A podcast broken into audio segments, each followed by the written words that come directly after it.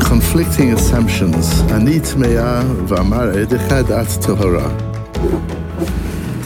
A young woman called me with a shayla where she felt she knew what her baby needed.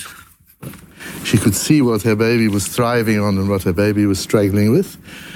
But everybody was telling her, including her physicians, that science says she's wrong and she should be doing things in a different way.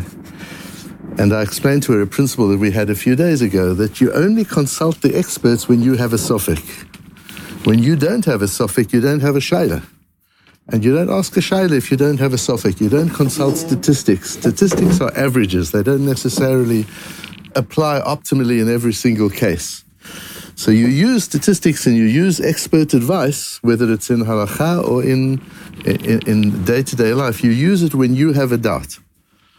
Uh, one, one of the examples, Chaim Lipschitz used to speak about the fact that 9 11, there was, a, there was an accepted practice. Mm-hmm. The experts all said that if a terrorist hijacks a flight, the passengers should obey orders. They shouldn't try and intervene, they shouldn't do anything. Um, and, and the passengers in the first three uh, aircraft on 9 11 followed those orders. That's what they were told to do. Just leave it, don't do anything. The passengers on the fourth aircraft didn't consult the the experts. They knew you have to we have to tackle these people. And and yes, it'll mean the loss of this aircraft and all of its passengers, but look what we'll save. There are times when you don't consult, there are times when you know what's right. Uh, and you have to make that decision. Do I really know what's right, or am I just trying to convince myself? But if intuitively you really know something, you don't have to worry about the expert, what the experts say. And that's part of the difficulty with our being bombarded with so much information. We're bombarded with information on matters we, that we might not have a doubt about. And now all of a sudden, all the experts are saying, and all the experts are saying, there was a, a really interesting conversation going on, on yesterday in, in, in a group that I was following. Um, claiming that there are authorities and physicians that, that should be charged with, with capital murder because of decisions that were made during COVID, uh, claiming that there, were, there was knowledge that the procedures weren't right uh, for the patients. They were right for the insurance companies and they were right for the drug companies, but they weren't right for the individual patients.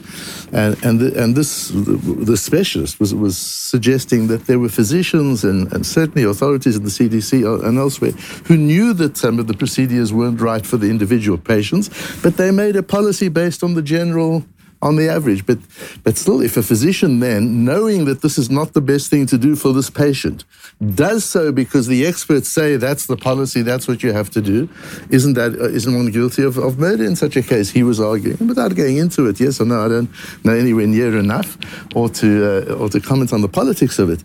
But but this idea that sometimes you know what's right, and it's not an it's not an excuse to say yes, I knew what I should do, but the expert said something else. At the end of the day, I have a completely different scenario, but that's what the Nazi officers claimed. We knew this was wrong, but this was the policy. We were told to do this. So we follow orders. This idea of blindly following bureaucratic orders when you know that something isn't right isn't an excuse. Uh, and, and, therefore, a mother knows a, a, baby, and, and if a mother's sure, if she's, she knows exactly what's what's happening, and she knows we're not talking about life and death. We're not talking about the one way is is is, is threatening to the to the health of the baby. It's just science says this is the better way to do things, and she was sure that she tried it with her baby. She was sure for my baby, it isn't the better way to do things. So sometimes we have to take that. That's part of a, a leadership decision in day to day life, where you where you're sure you know what to do. You don't have to follow the crowds. And we'll use that principle to explain a very difficult paradox in a halachic reality that emerges from our Gemara here. The, the case is a brisa at the top of, of the Chaf Gimel Amud Beis, where a woman says, a, a, woman is captured. And we know what happens if a woman is, is kidnapped and captured by uh, primitive people. We know what happens. But she says, I, I need to, two, two women were captured, and she says, I need to make Torah she gives evidence I was defiled, I was raped. But my friend who was with me, they didn't touch her. And she's believed. Um, and Rav Papa talks about this. brisa has four different cases. This is the first case, and Rav Papa says it's all talking about when there are witnesses that they were taken into captivity. We know that. So there's no peshe asar in the sense of we, we wouldn't even know they were taken into captivity. No, we have witnesses they were taken into captivity. Uh, but there's one witness that opposes her story. Explains Rashi, and in, in such a situation, she is uh, permitted. So Amra, uh, she says, "Anit me'av v'chaverti tehora." So the one witness says, No, you were the one who was defiled. Um, so, so, so, she says, Rav Papa apich, Amra if she were to say, I am tme'ah, I was defiled, but my friend is was not.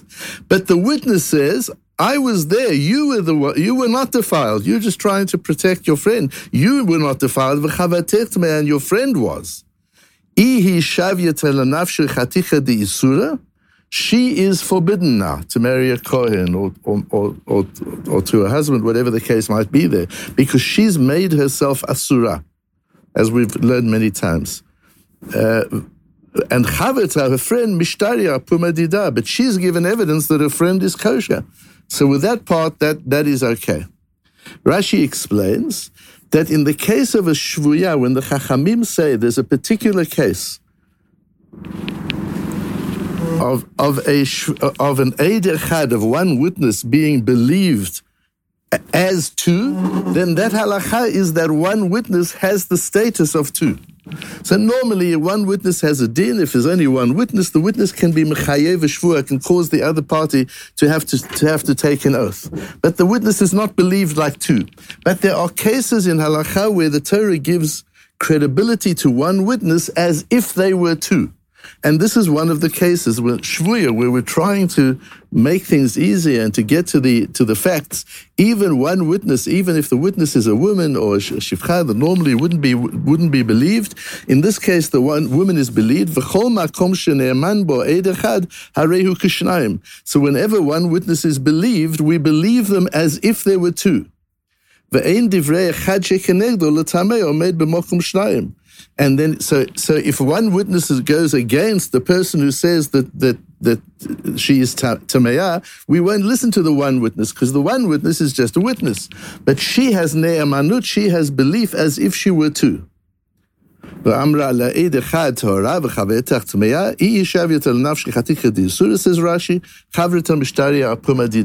She is forbidden because she's made herself uh, a chaticha she's made herself asura, that her friend is permitted by her evidence. She's Eid Echad. She is one of those witnesses that the tehora gave credibility like to.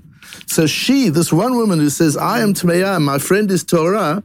So when you say your friend is Torah, that's like two witnesses saying your friend is pure. Your friend has not been defiled. Now, one witness comes along and says your friend was defiled. We treat that like one against two.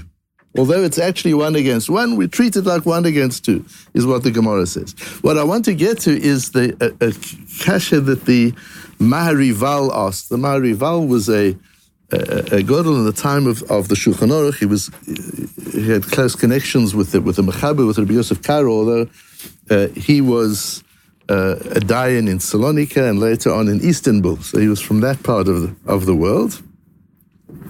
And he asks the question, what happens with a woman who says, Nitkadashti bifnei ploni ploni. I'm a married woman, and these two were the, were the witnesses at my wedding. Uva ploni ploni, and these two witnesses come, v'amru shalon nitkadsha bifneihem, and they say, we don't know what she's talking about. We were not at any such wedding. We never saw her get married.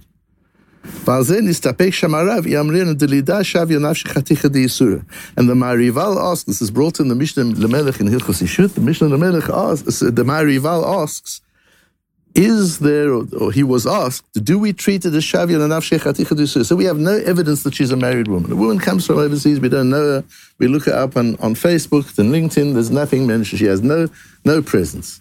We she says, I'm married, and these two people were at my wedding. The two people say we weren't. Don't know what she's talking about. Is she a married woman or not? She wants to remarry. Can she? Uh, is she allowed to? Or are we going to say, where's your get? So the um, Mishnah Melech brings a Chuvas HaRashbo, where the Rashbo was asked an, a, a, similar question in a different situation. A man shechted animals for a, a non Jewish butcher, and there were witnesses present. The witnesses say, You did, she- we were there when you shechted this animal. He says, I did not shecht this animal. It was not the shechet. You've got such a situation. There's meat. There's meat available. The, the witnesses say the meat is kosher. Reb so and so, very from Yoreh Shemaim, knowledgeable shochet, shechted the animal. We saw it. He says, I don't know what you're talking about. I haven't shechted any animals today. What do you do? The, the Rashbo, Kivan shetoin lo shechatia v'omed b'diburo sheim lo shechata klal mishumigro in aneman timi b'mekom edim hu. We believe this man for himself. So the sheichet cannot eat the meat because he says, I never shechted it. For, for him, it's asur. Just as if a woman says, I, or if a man says, I, I married you, and she says, You didn't marry me, he can't marry her relatives, but she can marry his relatives. So you see, you can have a split situation like that, where for one person she's X and for somebody else she's Y. It's just a, a completely paradoxical reality. You've got this woman. Is she married? Is uh, she, you have a, a, a woman or a, a man wants to marry the relatives, the sister of the woman to whom he says he was married. So we say, you can't. If you were married to her, you can't marry the sister. But she says, I wasn't. He never married me. And I want to marry his, his brother. That's fine. You can marry his brother, but he can't marry your sister. Because for him, you're a married woman, and for you, you're not a married woman. So says the Rash, well, we see those cases where we've got to treat the object in, in two opposite ways because of the, the level of evidence. And so the Mishnah Melech paskins on the basis of this Rashbo, and he brings a Baal Hamor, and he says, lo ra'iti mishu chalek bisfarazu. I have not seen anybody who disagrees with the Rashbo. As crazy as the outcome seems to be, I haven't seen anybody who, who disagrees with the Rashbo. So what, what do we have here? We have it, it's just very difficult to understand the situation like this. In, in the case based on our, our Gemara or, or, developing our Gemara is talking where it's her against one other witness. So we say she's like two and the other one is like one. But what would happen if there were two witnesses against her? She says, I'm Tame'ah. I was defiled. I was raped. Two witnesses say you weren't. How will we treat her? So we see from here, says the Mishnah Melech, in a case like this, we'll treat her for herself by her words. If you believe you were raped, you were raped. For everybody else, we'll follow the two witnesses. How does one understand that? One can only understand that with the principle that I started off with. When you don't have a sofek, you don't consult the experts. Adim are experts. Adim, you bring Adim in to resolve doubt. But what happens if you don't have a doubt? Then you don't say, well, there are two Adim that say, I married her. I don't believe I ever married her, or vice versa. I'd better follow the two Adim. That's the expert advice. But you don't have a sofek. You don't have a doubt. That's the idea of Shavya Lanafshi Chaticha di Yisura. Shavya Lanafshi Chaticha di Yisura, as we've learned before, could mean, it's like a neder. For me, it's a subjective thing. I've made this Asura. But there's a strong view in the Rishonim. It's not because of neder. It actually is her reality.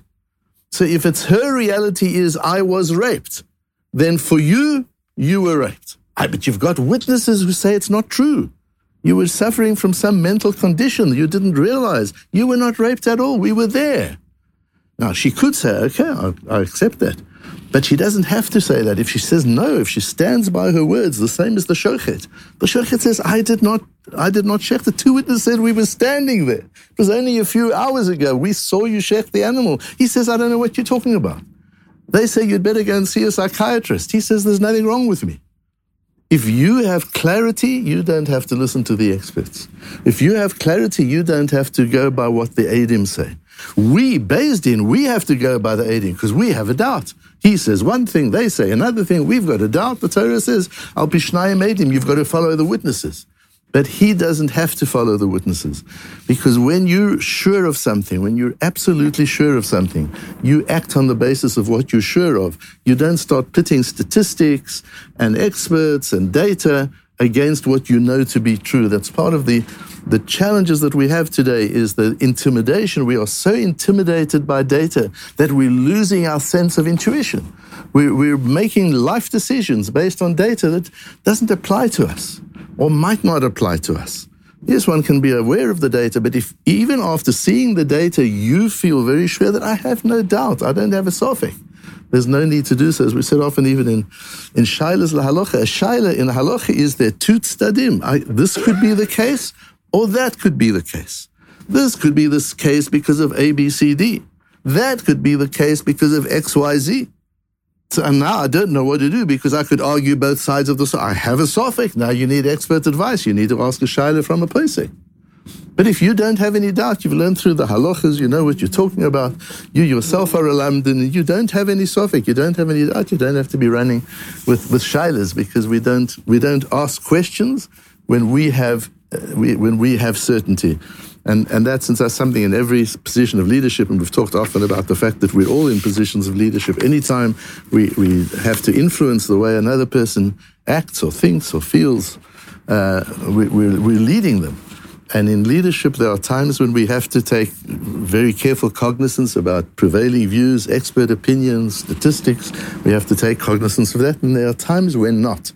And the important difference is for our for ourselves. So you could say, as one person could say, but I do have a doubt, so I'm following statistics. Fine, you do that. I don't have a doubt, so I'm not following statistics. And we have to be able to respect that in each other.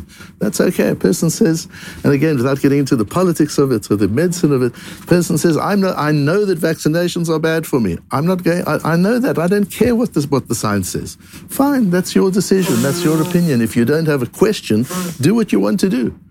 But, but one has to be able to respect, and what's difficult in the debates today, not just in this area, in all these areas, is the inability to respect an individual who says, I don't need to go with the data because I'm absolutely sure in my mind that I'm doing the right thing. Fine, so for you it's right, for everybody else it's wrong. It's okay to live with that par- paradox. For you something might be right, for everybody else it's wrong, and that's fine, that's okay. That's the way one can understand some of these otherwise very paradoxical halachot.